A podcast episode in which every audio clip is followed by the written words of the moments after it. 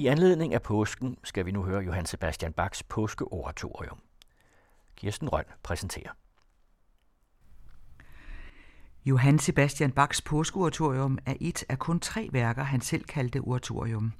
Det meget berømte juleoratorium og de mindre kendte og meget kortere himmelfartsoratorium og påskeoratoriet, som er det, vi skal lytte til i denne påskeuge. Bach blev ansat ved Thomaskirken i Leipzig i 1723 som kantor og organist, og han blev der til sin død i 1750. Og i de 27 år skrev han ufattelig mange værker. Komplette rækker af kantater til kirkeåret, til alle søndage, store messer og passioner efter Johannes og Matthæus evangelierne, for slet ikke at tale om orgelværkerne. Også værslig musik skrev han, og det kunne også være kantater, for eksempel Kaffekantaten, som er en fars forsøg på at forhindre, at hans datter bliver helt afhængig af den nye moderne drik, som kaffe var i 1700-tallet. Bach har komponeret så meget musik, at man har regnet ud, at et voksen menneske ikke ville kunne skrive noderne ned på et arbejdsliv i sin arbejdstid, og så skulle Bach jo også lige komponere musikken først. Men han havde utrolig mange børn, 20 11 sønner og ni døtre fordelt på to koner, og de skrev og skrev noderne for ham, som han dikterede direkte til dem. Fem af sønnerne blev selv komponister. Påskeoratoriet har haft et temmelig omskiftet liv fra første gang det blev opført i februar 1725. Det var til en greves fødselsdag, så det var i en værslig udgave. Kort efter skulle Bach bruge en kantate til påsken i Thomaskirken og bearbejdede stykket, så han kunne bruge det til gudstjenesten påskesøndag. Et års tid efter tog Bach fat i stykket endnu en gang, denne gang for at fejre endnu en greve, som netop var blevet stadskommandant i Leipzig og dermed tilbage til det værtslige. Men derefter var det ikke slut med den komposition, for små 10 år efter, mellem 1732 og 35, nærmere kan man til synligheden ikke komme det, bearbejdede Bach stykket igen, og med den bearbejdelse gav han værket betegnelsen Påskeoratorium. Der er fire solister, sopran, alt, tenor og bas, og ved den allerførste opførelse til den første greves fødselsdag navngav Bach de fire solister med værtslige navne Doris, Silvia, Menalkas og Damøtas, og i den første kirkelige udgave kort efter fik de testamentlige navne Maria Jacobi, Maria Magdalena, Petrus og Johannes. Men i de to sidste udgaver droppede Bach navnene. Vi skal her høre en indspilning med originale instrumenter fra Belgien, Collegium Vocale Gent. Det er et lille orkester og et lille kor, som Philippe Herrevikke dirigerer. Det var også ham, der grundlagde ensemblet i 1970. De fire solister er sopranen Barbara Schlick, Alten er ikke en kvinde her, men en kontratenor, og han hedder Kai Wessel. Tenoren er James Taylor og bassen Peter Køj. thank you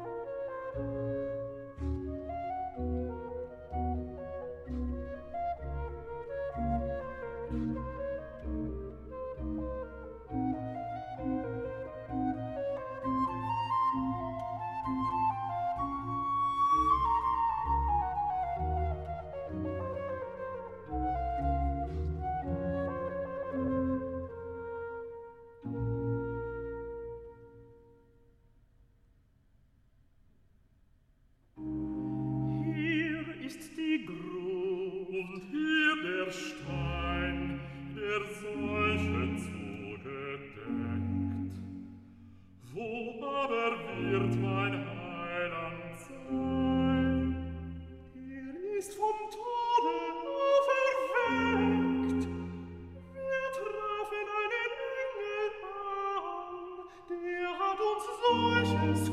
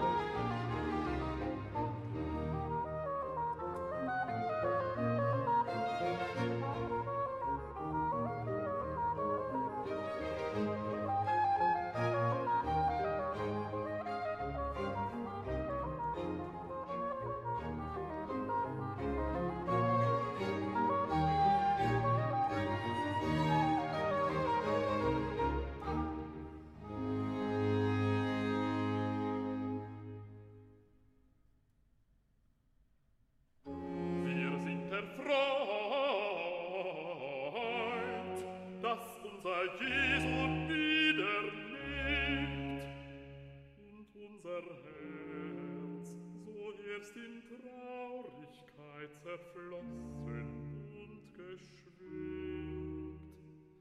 Vergiss den Schmerz und sinnt auf Freudenlieder, denn unser Heiland liebet wir.